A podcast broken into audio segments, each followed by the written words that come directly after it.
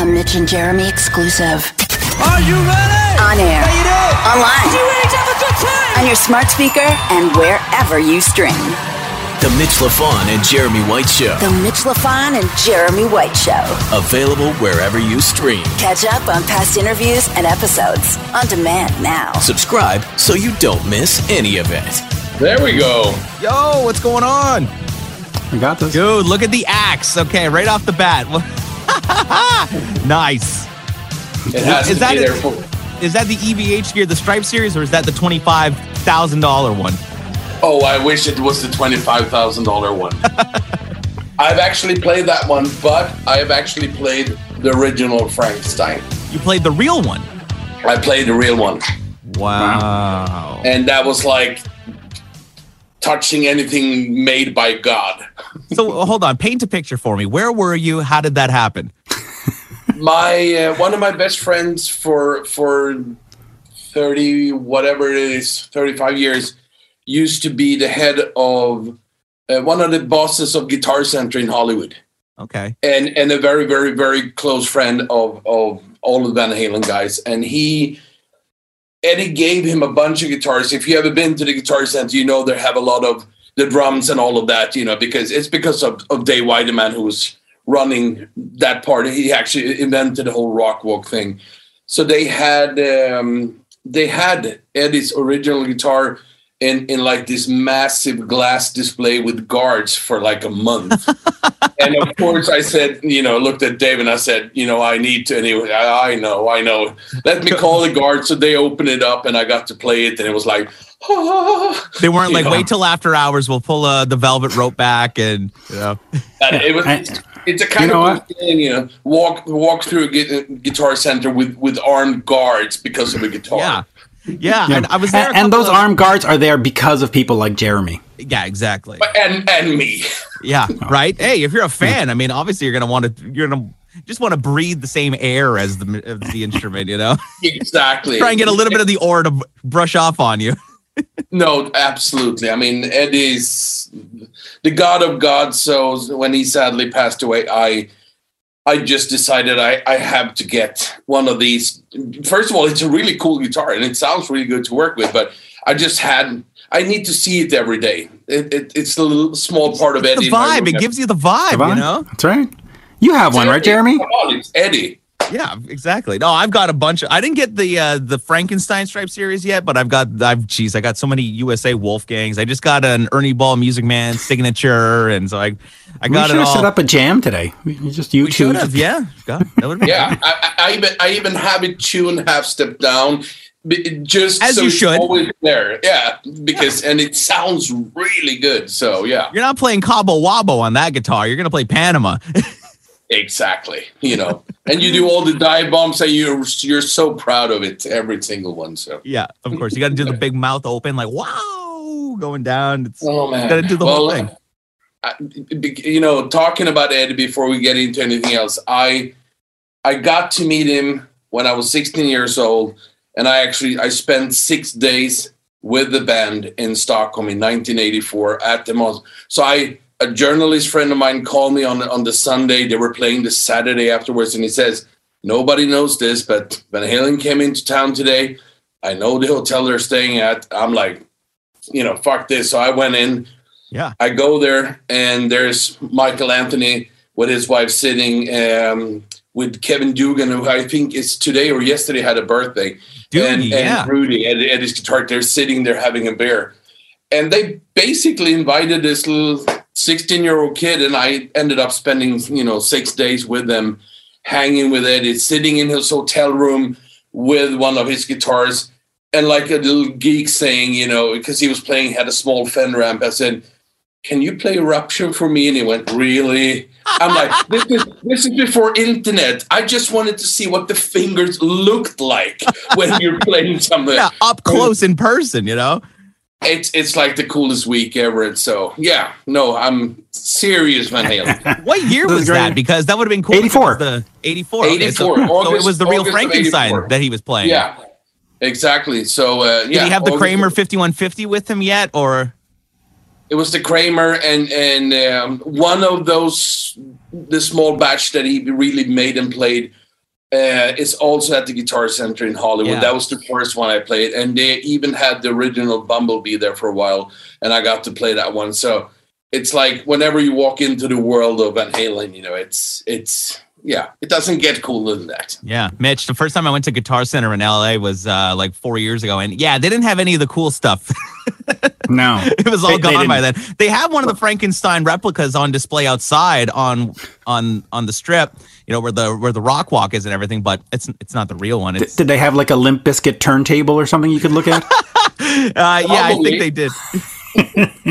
By the way, we haven't even started the interview. Theoretically, listen, we're not even tell- into the Mutt Lange stuff, and Jeremy's already had an orgasm. Let's get right into this. Uh, Tommy Denander knows everybody. Uh, Radioactive Triple X coming out on March 11th. You can pre-order it now wherever you get your music. Uh, tons of great guest stars and co-writers and appearances on this record. It's phenomenal. Um, you know, looking back 30 years ago, the first one you basically had Toto as the backing band. I mean, Tommy, you know everybody. Yeah, I mean, again, the the week with Van Halen, talk about a dream for any kid. You're a diehard fan. You're 16 years old. I moved to LA, 1987. The first people I got introduced to through mutual friends in the music business were all of the Toto guys, David Foster, Quincy Jones, Michael Landau, all of the session guys. My Dann my Huff was hanging around too. Dann Huff was still there. All of these guys, Paul Jackson Jr. I mean, all of them. I and I lived around the corner from the Baked Potatoes, so it was like one or two nights a week for five years. You're there, there you're there watching these people play in front of 30, 40 people. So I very quickly became friends with with the Toto guys, especially Jeff and Mike Porcaro were extremely good friends of mine. So hmm. we were hanging out all the time, and they were doing a festival in Sweden in the summer of '91. Um, and it, it's it's one of those moments in life. After the day after the show, we're sitting in the lobby of the hotel. It's me and my girlfriend at the time, and the whole band, the whole band, Toto's just sitting there, dead quiet. I, I get this thought in my head and I, I hear myself, I, I, I feel my mouth opening and I hear myself saying it before I can stop myself. So I say, guys, if I get a record deal, would you play on my album? And there's like five seconds of silence and and I'm like, did I say it loud? And Jeff looks over at me and goes, Yeah, of course we would.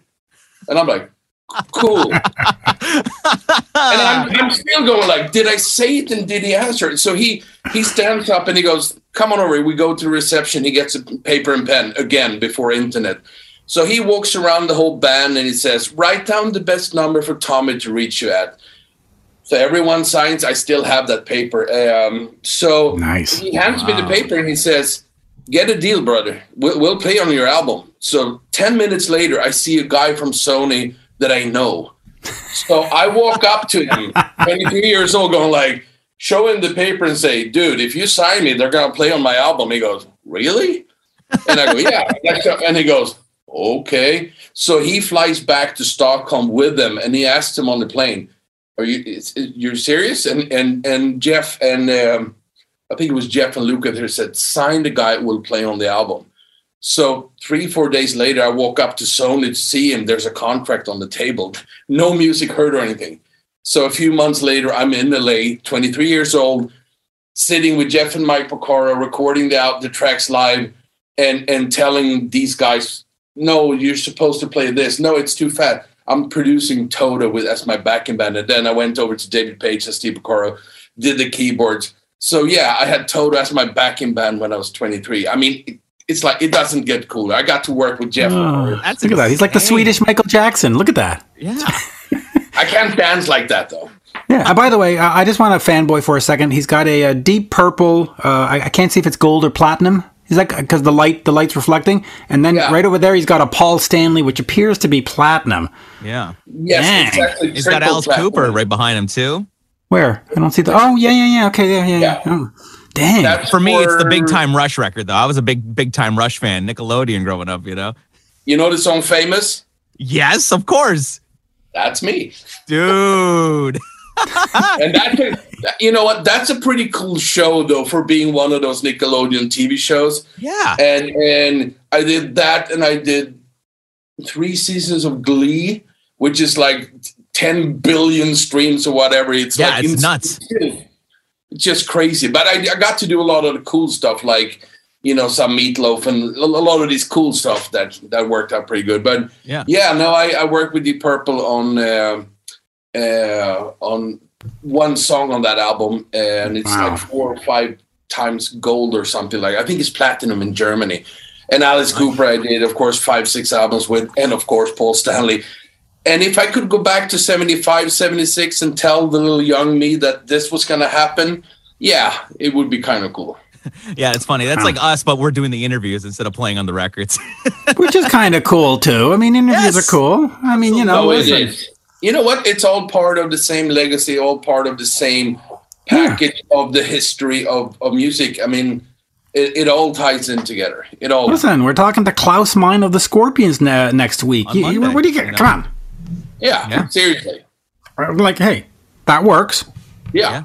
You know, I'm not writing a song, but I'm picking his brain. That works. I'm not saying No, giving a little bit more cannonball snare. It's you know, exactly.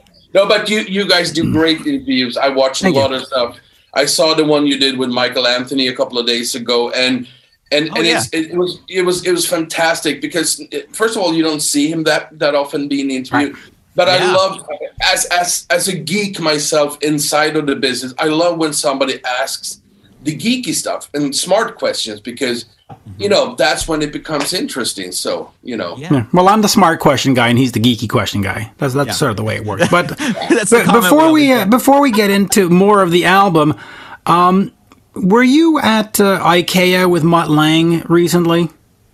Um, I don't know how many people can say that they actually went to IKEA with Mutt Lange, but I did. Wow. Wait a second. Hold on a second. What? Stop, stop, stop, stop. You go shopping at IKEA with Mutt Lange? Yeah. Yeah. What? Okay, hold on a second. I'm, I'm just trying to picture this. I can't see Mutt Lange sitting in IKEA having a cinnamon bun, like just chilling with a tea. Like that, it's, it's Swedish meatballs and a, and a hot tea. Yeah, that's it. Yeah. It's no, He's crazy. all about all about the Swedish meatballs. No, actually he's not. He's a yeah, vegetarian. he's a, he's a vegetarian. Oh, well. yeah. No Well, they're tofu balls. There you go. so. He, he actually told me he's been vegetarian since before it was actually called that. So it's basically most of his life, which is very cool. Yeah. No, it, it, it's Mutt's been one of my best friends for, for more than 10 years now. And, and we speak almost daily, usually not about music, usually about all, all kinds of stuff. But his, Yeah. his beautiful son um, that he has with Shania uh, is also a dear friend, and he is one of those amazingly talented kids. He was actually staying in Sweden for I think about six months, working with music here in town. With Yeah, with I lot saw I saw Asia posted uh, an Instagram story in Mutt's studio, and I was like, "Oh, Asia's in Mutt's studio. I wonder what he's cooking up." Like, and he's always posting Oh, yeah. really cool like v- videos of like vintage synths and drum machines. And I'm like, I'm I, I reply to his story all the time. He never writes me back, but I'm always inquiring, like, "Oh, what are you working on? I want to hear it. Let's hear it. Let's hear some of the yeah. No, I'm I've I've I think I heard like one song that he worked on, which was really cool. It's I mean it's a million miles from what Mutt has done, but you Yeah. know as it should be. Uh, But the guy is really really talented. So he was he rented an apartment here. And and Mutt called me up and said, you know, I'm gonna be in Stockholm in, in a day or two. You know, we should get together for dinner, whatever. I'm like, beautiful, great, you know, because he's he's always been coming back and forth here. Um, so um, so I'm like, what are you doing? Are you doing some work? And I was like, no, I'm helping AJ set up the apartment, you know. And he goes, do you know any place where we can maybe get some linens and pillows and stuff? I'm like, yeah, IKEA, you know, like. And he goes, oh, of course. So I'm like, well, I'll, I'll come and pick you guys up, you know. And he goes, great. So I just jump in my Volvo, of course. And, and Volvo, of course, a Volvo. Yeah. yeah, I go to the hotel and and and pick them up, and and we're driving to IKEA, and I'm I'm like, I mean, we're friends, so you you get past. There's no you know. Yeah, there's no weirdness. It's not like holy shit. By, by the way, IKEA are, are you Lang. listening to ABBA in the car while you're driving? I'm just. Is it the full Swedish experience? We should have. I know he, he's. a Is big it Dancing that. Queen? Because Dancing Queen would have been perfect. That, Yeah. would, that would have Well, I have a video of uh, Mutt me dancing. To, no, I don't have. No, um, I probably put the rock radio station on in hopes of something that he produced would come on, but I don't think it did. So, Yeah. so, uh, but we. I mean, it's it's bad it's- programming right there. You know what we did? I think we actually talked about soccer because AJ is an enormous fan of soccer. So the mm. the last time before that that I that I met them was when they were in Stockholm for two days because there was some big some big soccer game with some Spanish team and this and that, and and we went, we all went together. So so basically, we get to IKEA, and I'm like, okay, so I guess we're gonna do the whole thing, but but it's like AJ goes, you know, you guys don't need to do this. I'll go in and fix it. So basically, me and Mutt were hanging out for like an hour at in the parking lot, just talking about IKEA and Sweden and stuff. And I and, and and and the funny thing is, I get I get a text from my girlfriend who's on her way to work, sitting on the bus with her feet up on the next seat. So I, I say I show it to Mutt and I said, you know what? Let's let's get her back. So I take a picture of me and Mutt with the IKEA sign and I text that back to, to her. Can we can, can we see it? Oh yeah, my you win. You got to send us that photo. That's hilarious. Oh, now n- does Mutt get home and get, you know get the Allen key out and start assembling the the Fukin Fugen whatever they're Yeah, called or those does he have minion, minions to do it? Well, like, no, I mean, if if Mutt actually did IKEA stuff, it would be Perfect. of course. Nobody would ever assemble IKEA stuff better than Mutt. Or that. he wouldn't follow the instructions and make something completely new and revolutionary with it.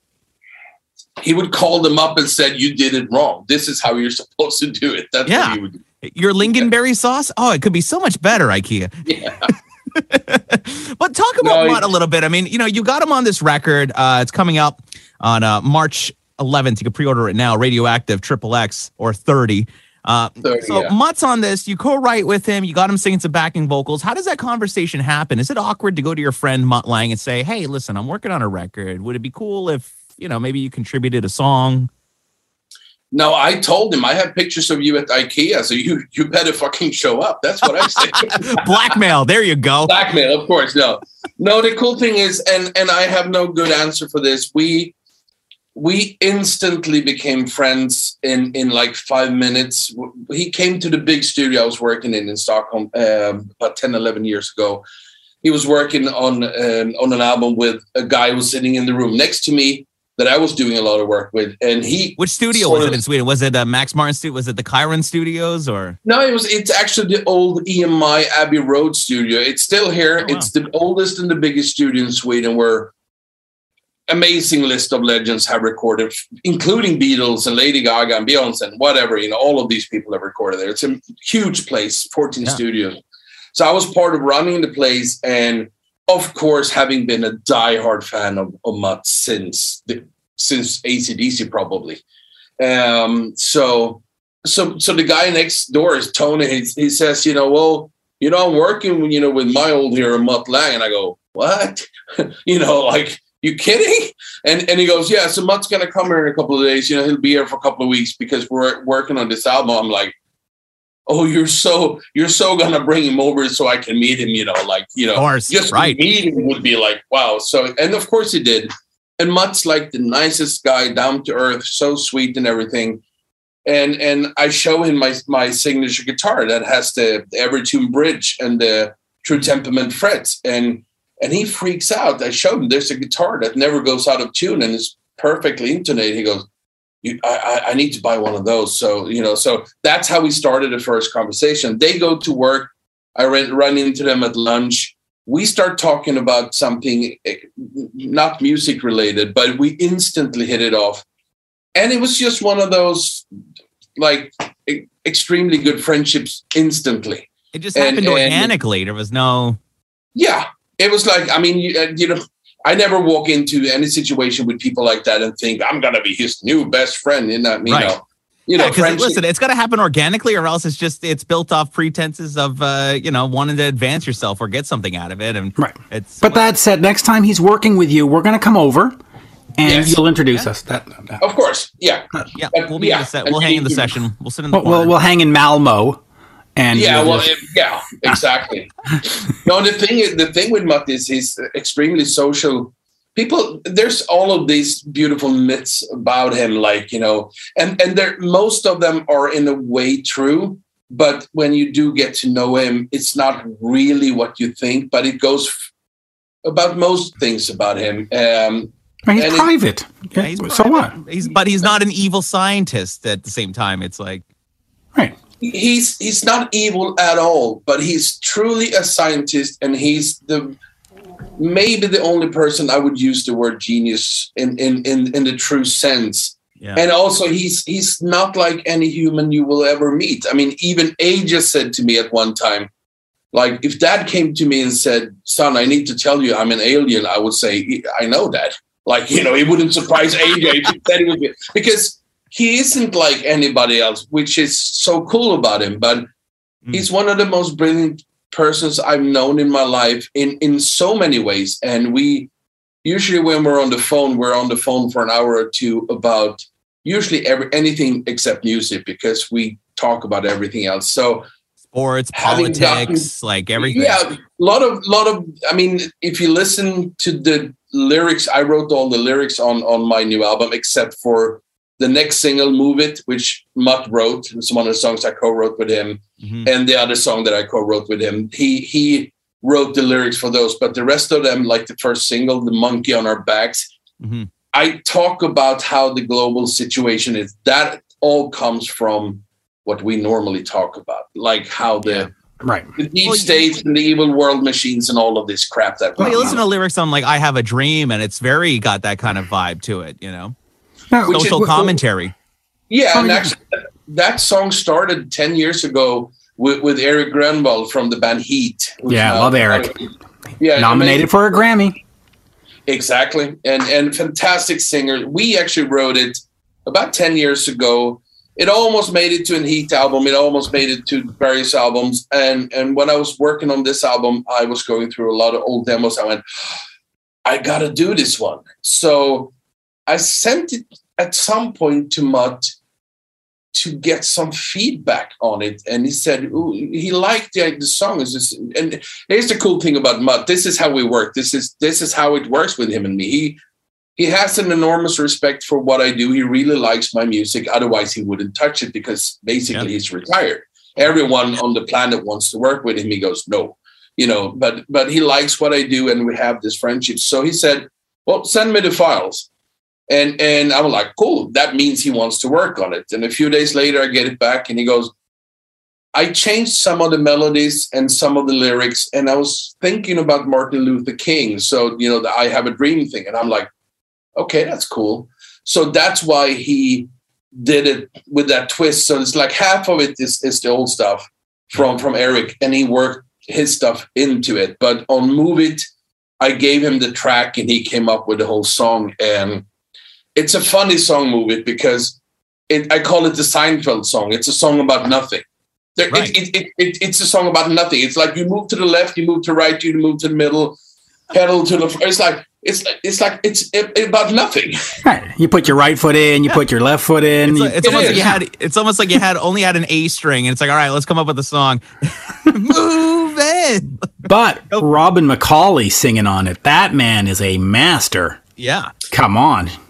Fantastic singer. I mean, sweetheart as a person, and and Yep. by far one of the greatest rock singers out there. His voice is as good as ever, and it was really cool to get him into that world of Mutt because Mutt's doing the backing vocals, and he actually had the backing vocals to sing to, and actually had Mutt. I have that whole song, movie. I have the whole recording with Mutt singing the whole song, lead vocals and everything. Oh wow, we got to get a copy cool. of that. Yeah, send that over. Off the record later. yeah, no, exactly. Off the record, I'll play it over over the Over the Yeah, phone. it- Now all Yeah. the fans listening, they're like, "What? They're getting this cool shit." yeah, because we're our lives are dope, and we do dope shit, Mitch. Right. But kind of like how Loverboy uh, and Mutt Lange did uh, Loving Every Minute of It over the phone. Yeah, Listen. yeah. Works but I mean, me. it, it, it's.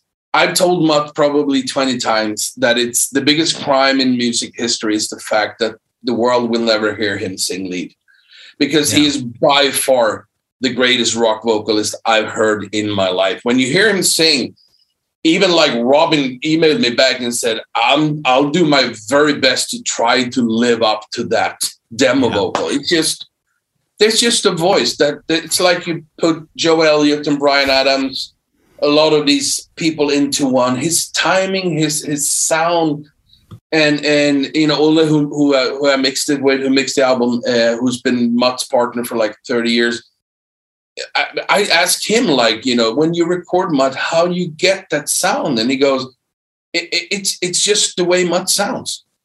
There, Yeah. there's so much in in his voice. Like when when you do that many takes, it just becomes that sound. That's why it's basically impossible to copy it unless you were born with that kind of voice. So Yeah. it's a uniqueness to him, but it, there's a uniqueness to everything about him. The way he, But it's really The way- interesting to hear how versatile his voice is too, because you listen to some, you know, like I'm, I'm a huge Shania fan, obviously, and it's like I listen to those records more than any other records. I think even more than the Van Halen albums, and same thing with Def Leppard. You know, you listen to the Hysteria. I mean, like the Up album for me is so criminally underrated, and the fact that like the production and the songwriting that they did.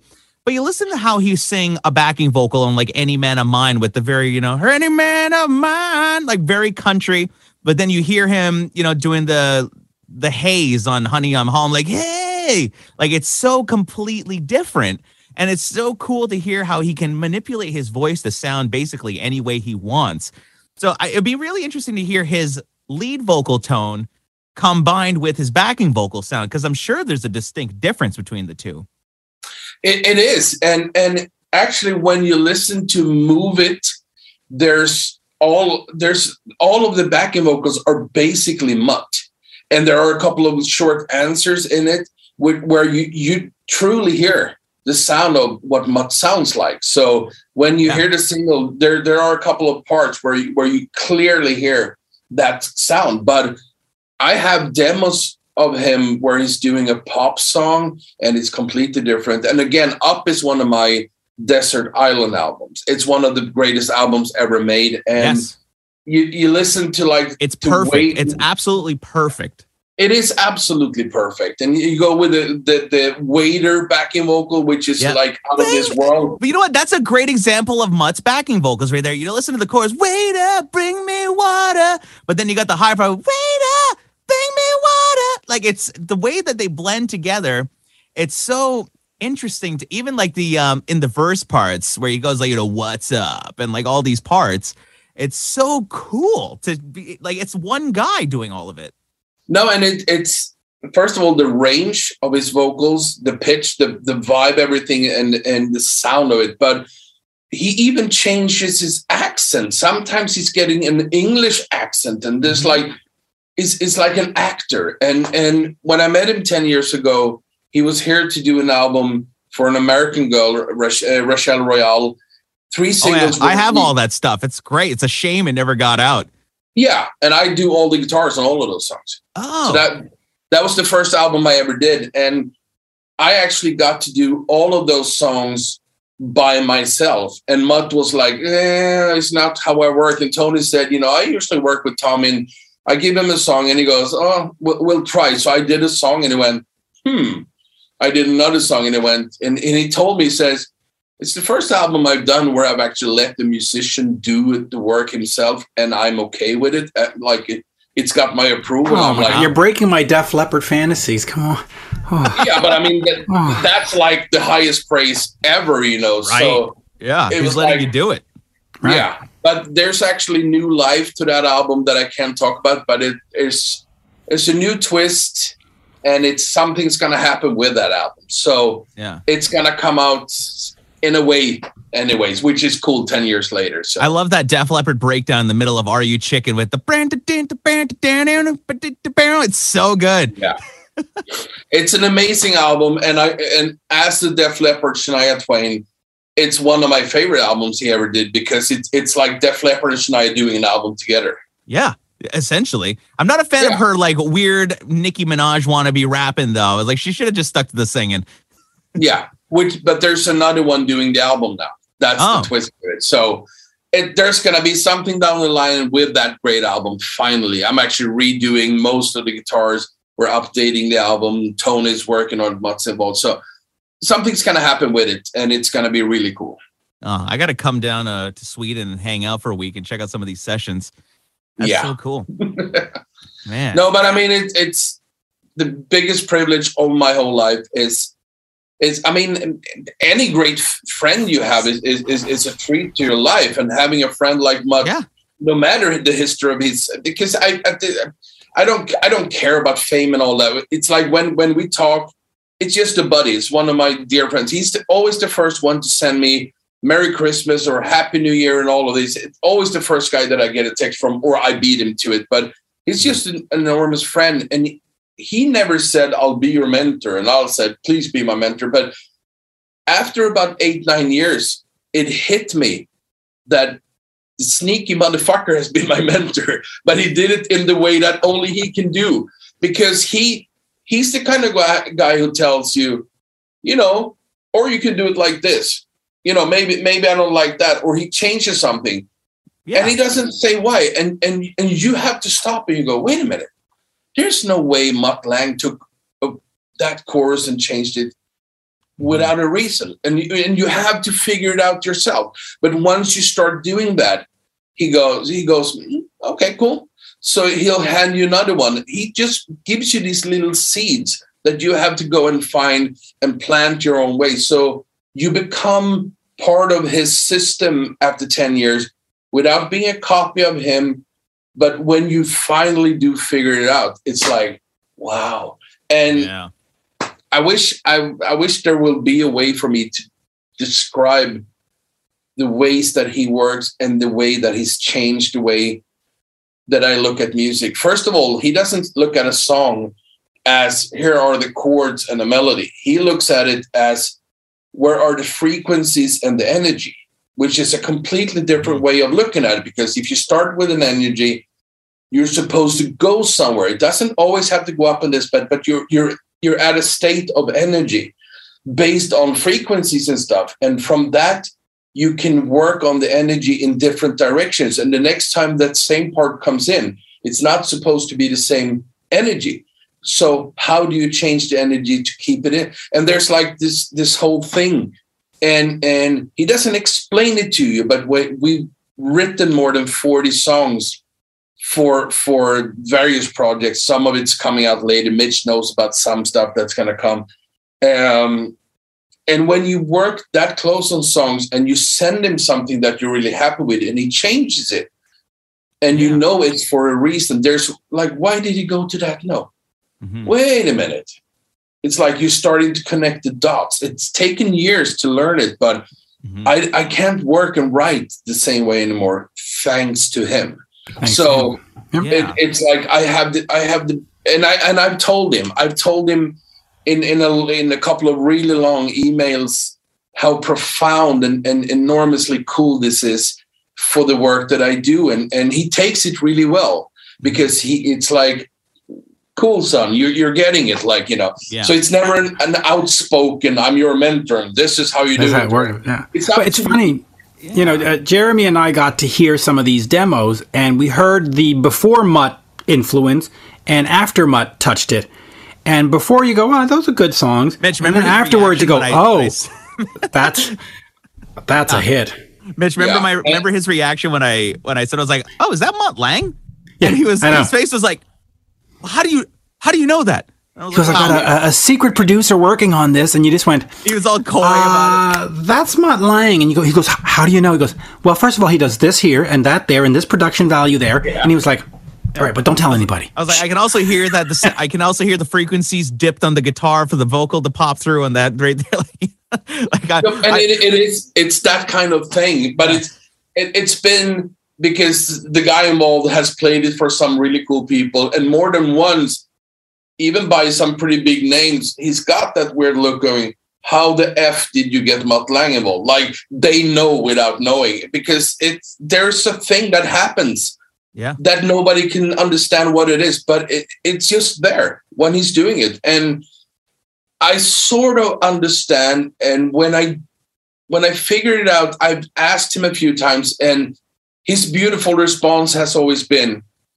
"Yep," like you know, you know that, that- yeah, basically, because it's the same thing as why is Adele the biggest artist on the planet? Mhm. Like I, I say it with love, like she's she's uh, you know formerly a, a overweight housewife from England. yeah, Like why why does she sell 25 million when nobody's and it's the same secret ingredients as what Mutt has.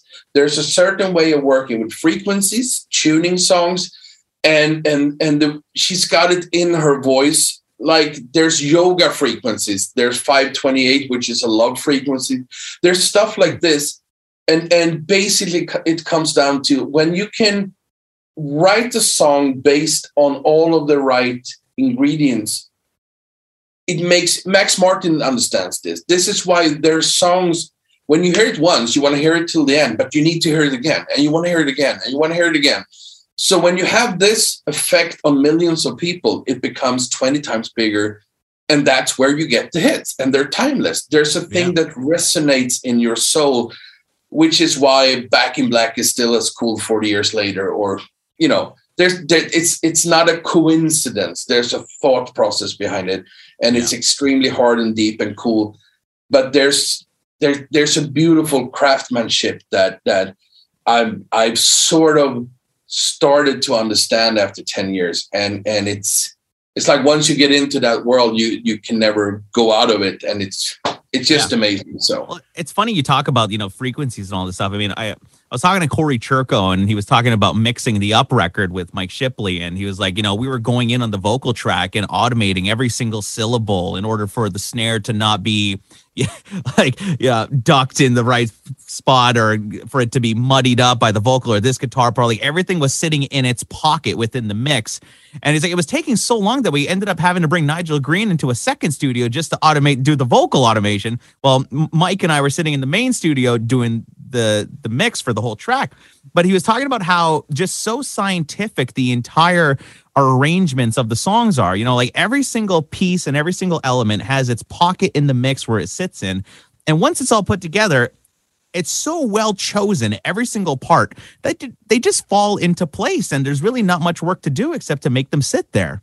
No and it's exactly what you're saying because there's there's actually a, a, a physical chart. Like if, if there's a c minor chord on a guitar, you're supposed to have these frequencies, but not these. But if it's a key- keyboard on it, you're supposed to have these frequencies. But the snare needs to be here.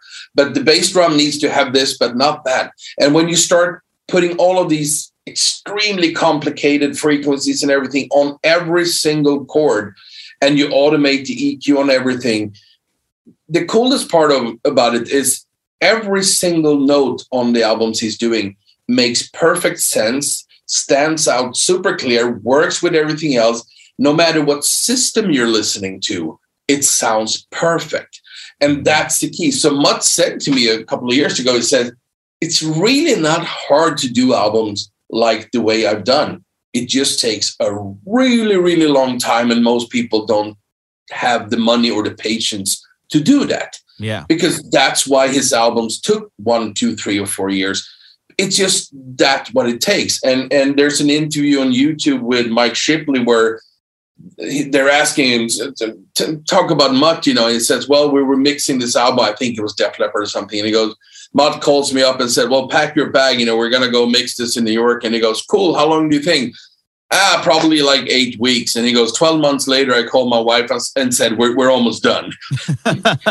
so that's usually what it is. There's, it just takes whatever time it takes to do it. And it's yeah. not done until it's done, you know. And, and, it's so funny, like that interview with Mike Shipley. Was that with Dave Pensado on Pensado's I place? think that's the one with Dave. Yeah. Yeah. It's so funny watching other, like, kind of like average Joe engineers, like, talk to somebody like Mike and they get to know stuff about Mutt. It, like it blows their mind because they're like, oh well, you know, I can't. Oh no, I try and work as fast as possible. The first mix is always the best one, and you know, it's usually the less is more kind of thing. But it's like no, like you know, those are the those are the forgettable records. And then when you listen yeah. to a Mutt record, there's a reason why they've done what they do.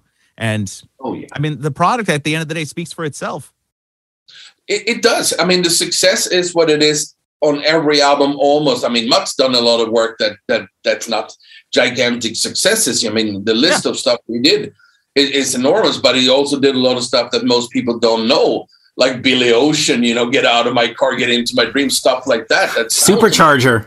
Yeah, I mean, there's a lot of cool stuff that he did that most people aren't aren't aware of. But yeah, there's there's there's a process to everything he, he does, and and I, I asked him, I said, you know, because he started talking about retiring and stuff. I said, "Are you retiring because you don't want to do music anymore or because the music industry isn't really interested in the kind of beautiful work you do he goes yeah, more of that. Like it's it's it's not worth spending three years on something that nobody's really gonna. It makes it boring. But I think the reason why he works with me when I ask him, and he doesn't work on everything that I send him, but he's done a lot of work with me, and I think it is because the friendship for sure. But he's friends with a lot of great people that he turns down. But he likes what I do, and I make I make it very easy for him to go in and do the stuff he thinks is fun. Mm-hmm. And there's no long, boring labor stuff that he he can go in and have fun for a day or two and just do that.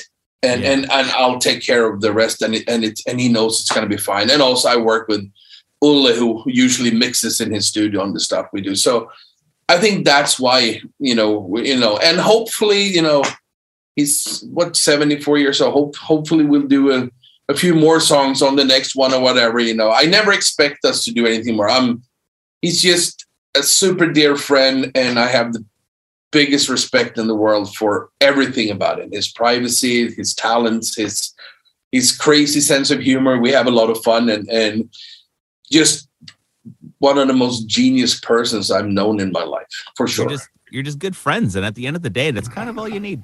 Right? IKEA shopping friends. Yeah. Yeah. It's it's my IKEA buddy. That's what it is. It really is. It really is. And thank you for giving me his number. I'll text him later. Yeah, and he knows a lot about IKEA, so don't forget it when you talk to him. That's right. Yeah, yeah. I'll be like, hey, I need advice. Should I get the Paxton wardrobe set, or should I do the? Uh... he, he will tell you. oh. And he'll be right. Yeah, and he'll be right, of course. Most likely. Well, yeah. listen, you got you. So Mutt's on two songs on this record. You got all kinds of other people. I mean, this has just basically turned into the Mutt Lange uh, Love Club today. Uh, but uh, Radioactive 30 coming out. Uh, you can pre-order it now wherever you get your music. Are you going to get some CDs, vinyl versions of this, or is it just going to be the digital, the streams? CDs for sure. Right now, um, Frontiers also re-released my first four albums on all digital platforms, and awesome. they none of them have ever been released on vinyl before and so i definitely want to get into doing like the series of all of them on vinyl. Yeah do um, a box set or something like it'd be cool. That's what i've been thinking about like doing a box set. I actually have i've been working on it for years and it's getting to the point where it's almost done. I've done a two hour documentary because i filmed 45 minutes in 91 with Toto in the studio. Wow. And I have all of these people I work with, and I interviewed a lot of them, and like Fergie Frederiksen and Jimi Jamison, people who aren't here, of course, Jeff, Mike Porcaro. There's so many people who passed away. Mm-hmm. And I have all of these private material, and I'm in the studio. I'm at Michael Landau's home or in Michael Thompson's studio, and we're goofing around and get stuff that nobody's seen. So I would like to do like one box of the five vinyls and maybe a, a Blu-ray, whatever, and, and a small book. So hopefully, yeah. hopefully we can do something like that. Oh, that'd be awesome to see all that footage. I mean, man.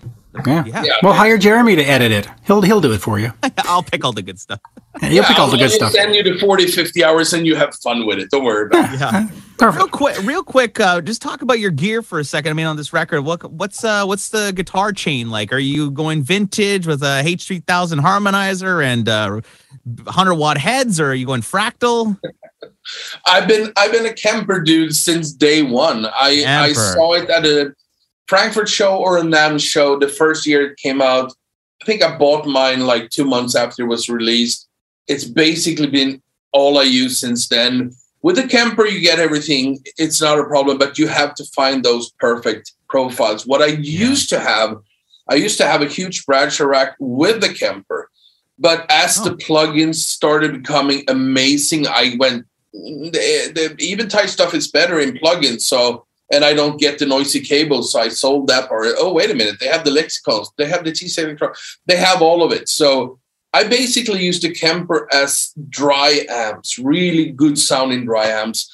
Go go straight into my, my studio and I use the plugins. The perfect thing about plugins is that you can change them afterwards, which yeah. I used to print with all my effects and oh you know I, so I was I was yeah exactly. I mean the sound you committed to was the one you had and you can never go back or you can never change it for good and bad. But this is a, a great setup. So for this one, I I've been guilty as most 80s type of session players. I've been guilty of of way too many effects on everything that I do because it's fun. So I Yeah. I love effects. I mean, wha- what's what's Hello. listen, if you got a, a Vox AC30 sounds like an AC30 unless you have a little bit of fun with it, then it could sound cool. Yeah, I'm I'm all, I'm all about the Michael Landau and then all of these Bradshaw. I love that sound. Jangly Dann Huff clean tones, man. Oh, exactly. All of that stuff. And and I do it almost on a daily basis for sessions and some of my work. But I decided for this one that I wanted to do I wanted to do a mix of Def Leppard's High and Dry with some AC/DC twists and a little giant. That's sort of my key element. And a little Eddie.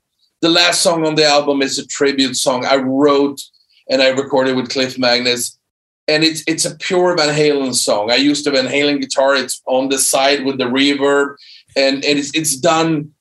And there's even the picture of me and Eddie in, inside of the booklet with a short story like this. This is a beautiful thank you for everything, Eddie. It's written with love in the style of Van Halen, so Oh, it's, it's awesome. very obvious why it's done that way. So, but I mean that that was basically the thing. So I dialed back distortion and effects a lot on this album compared to what I usually do also to sort of kind of stand out from most of the melodic rock albums that sort of sound almost the same all the time. Well, look, everybody uses the same guitar. Everybody uses the same drum plugins. It's it's all the same wannabe sounding like Zeppelin these days. It's like, come on, give me some nice processed guitar again. I need that melodic hard rock in my life. Cannonball Oh, snare. yeah. Let's get some of that again.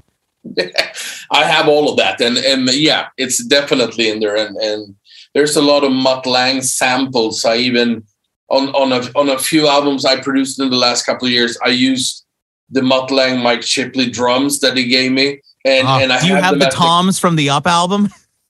They're Oh. they're actually they're actually on the radioactive album.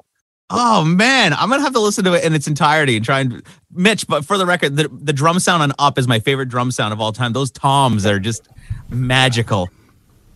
Yeah, I have all of those sounds. So I did, and and I haven't told anyone about this because, but, but I'm not working with that label anymore, so I don't care. But uh, there, there's like two or three albums I did for some pretty cool singers, uh, famous rock singers, where I did the programming, but it's actually credited to a drummer, Oh yeah, and, and and the drummer's name is Michael Lang, which is Michael Shipley and, and Mutt Lange.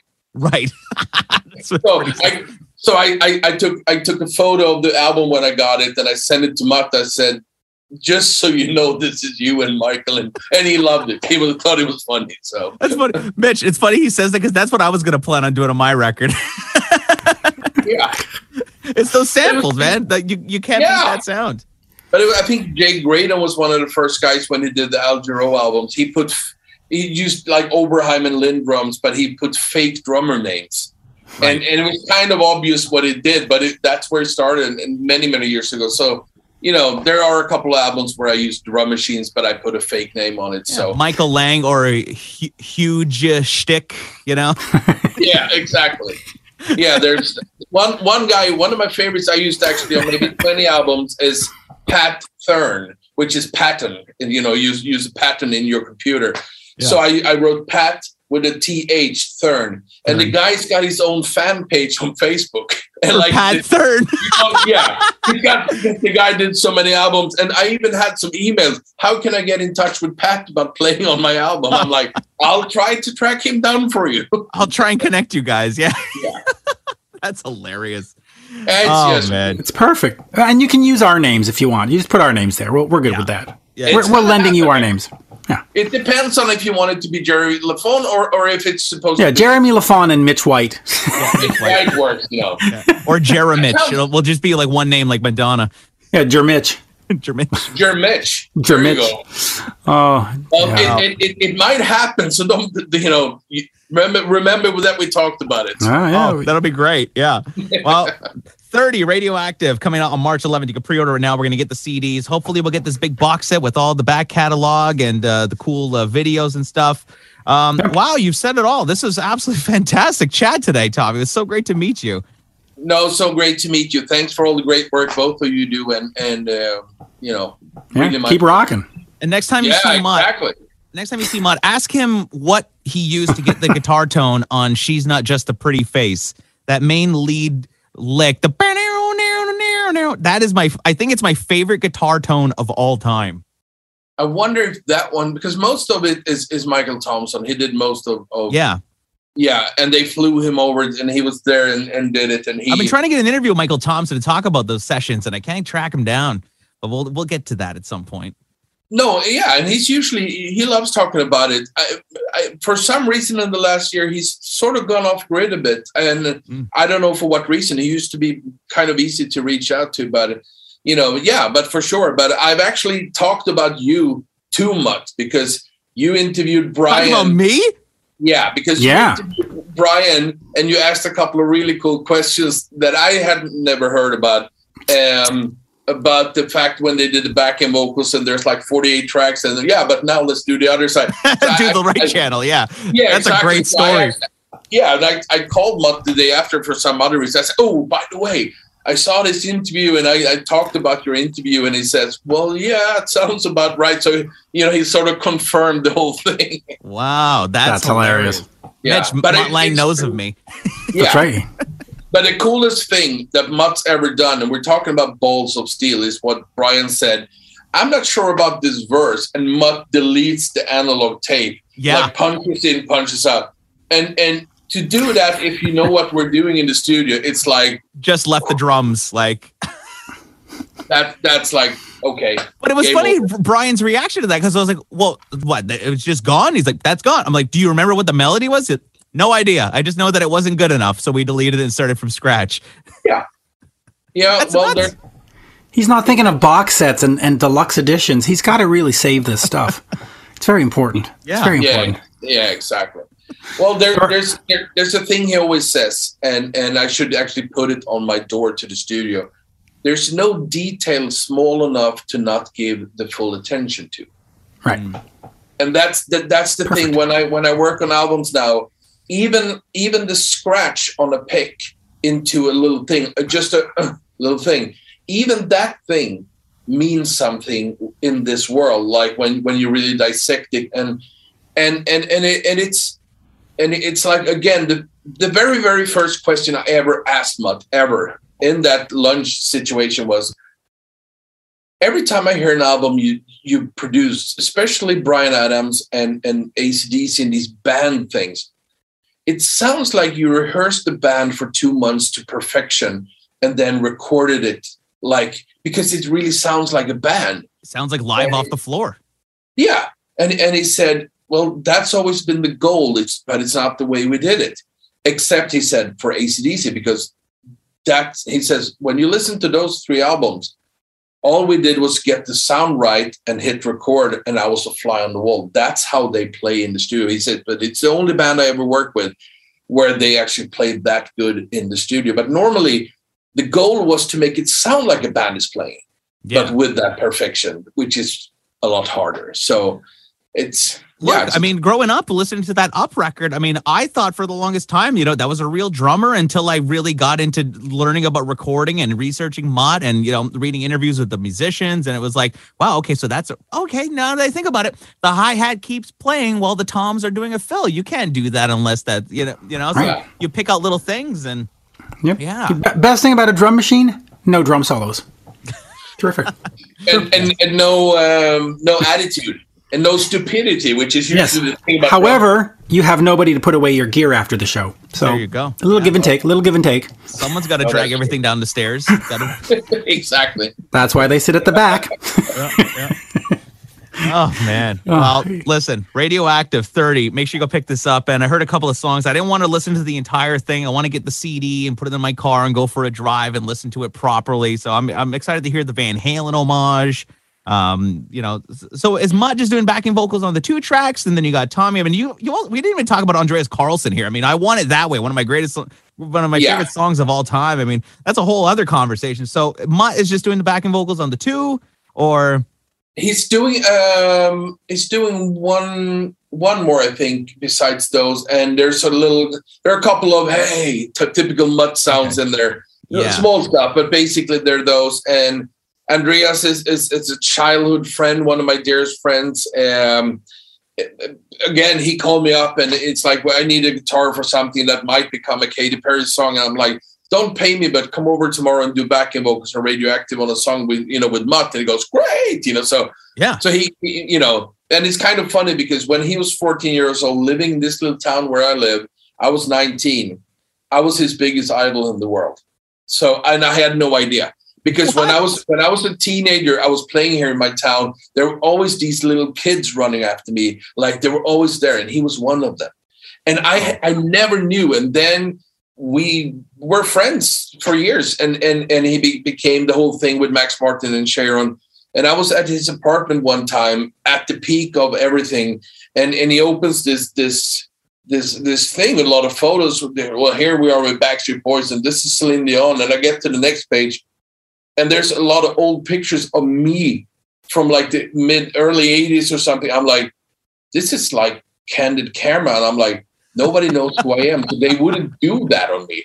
And, and and he tells me the stories like, no, you were my first idol, blah blah. So we go way way back, and he's Wow. again one of the most brilliant people ever. You know what? That's the thing. You never know who you, who's gonna become somebody someday. That's why you just be nice to everybody. That's what I've learned.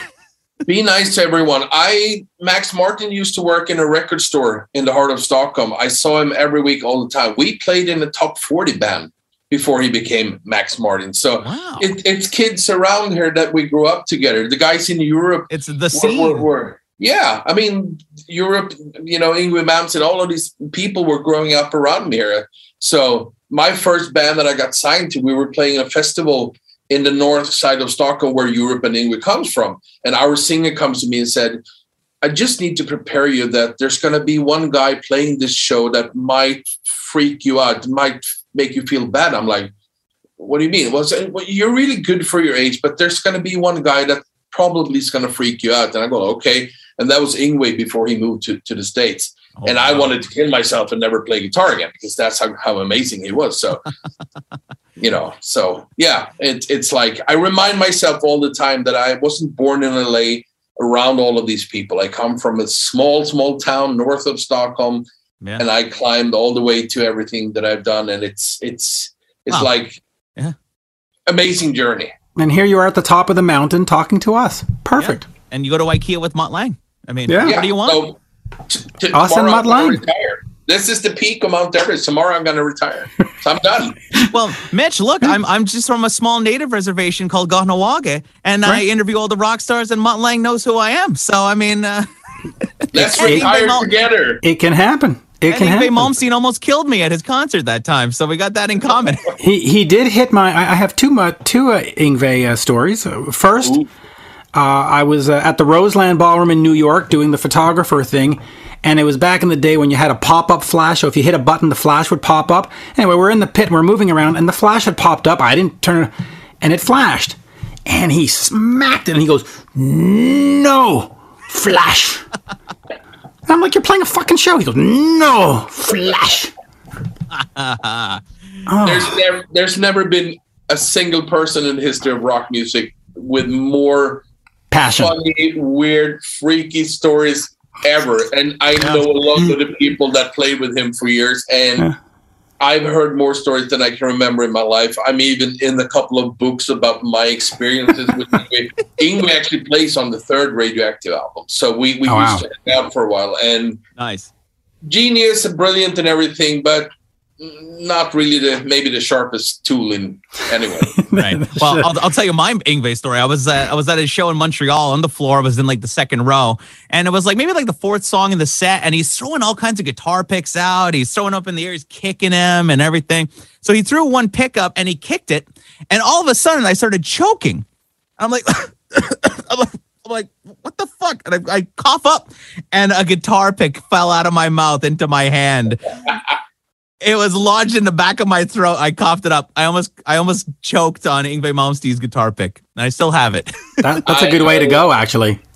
The That's- first thing, the first thing he ever said to me after he saw me play in a club in Stockholm with Marcel Jacob, who used to play with him on bass, he he he really liked it. But I had my Bradshaw rack, and I was really playing that LA style of thing.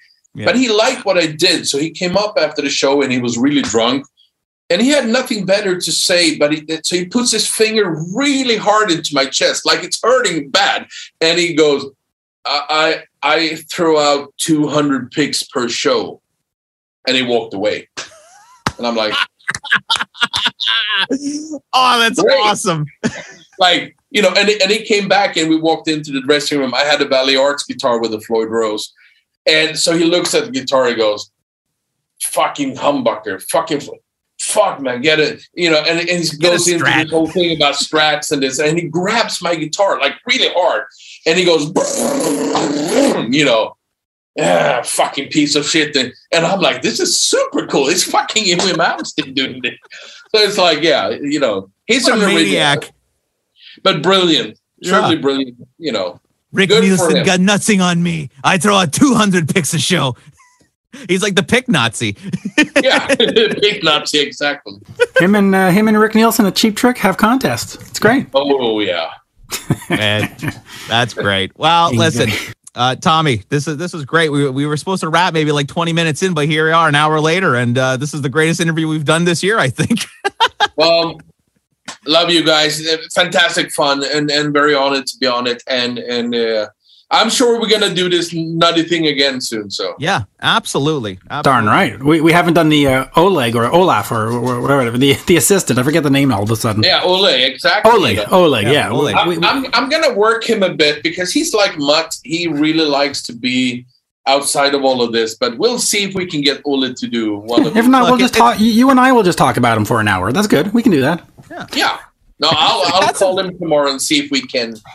And that's the thing about the these interviews. They're not, you know, like prying, looking for deep, dark secrets. I mean, it's just really genuine, interesting conversation talking about the music and, you know, what it's like in the studio. And, you know, I mean, it's not one of those gossip interviews kind of thing, which is No, kind of what we I- try and avoid. If you, you know, you've listened to the show before, it's like we, we're not about that.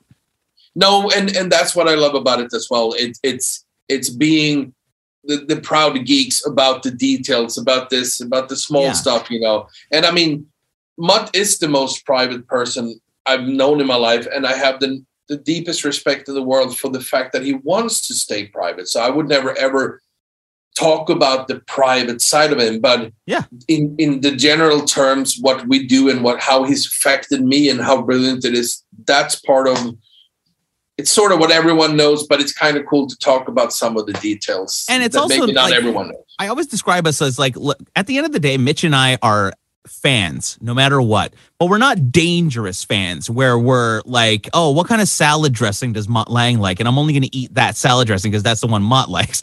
Like, Yeah, no. There's dangerous fans, and then there's fans that are just genuinely fans of the person and the music. And, you know, it's uh, like my top 40 interviews, Mitch. What kind of candy do you like? Yeah, but I'll I'll send you the salad dressing after the interview, so, so you Perfect. have yeah. Send me the salad dressing, the drum samples, and all the demos, and we'll be square. And and the Allen key from the IKEA shopping. yeah. Yeah, exactly. It will be one gooey folder coming in your snail mail, so don't worry about it. Perfect. I'm all for it. All right, Tommy. Well, we'll keep in touch. This is great. We'll absolutely do this again. This was an absolute pleasure. It was so great to meet you. Very, very nice to meet you. Thanks, guys, and talk to you soon. An all new episode of The Mitch LaFon and Jeremy White Show. Tuesday at noon. Available wherever you stream. Catch up on past interviews Bonus content. and episodes on demand now. Visit youtube.com slash Jeremy White Show.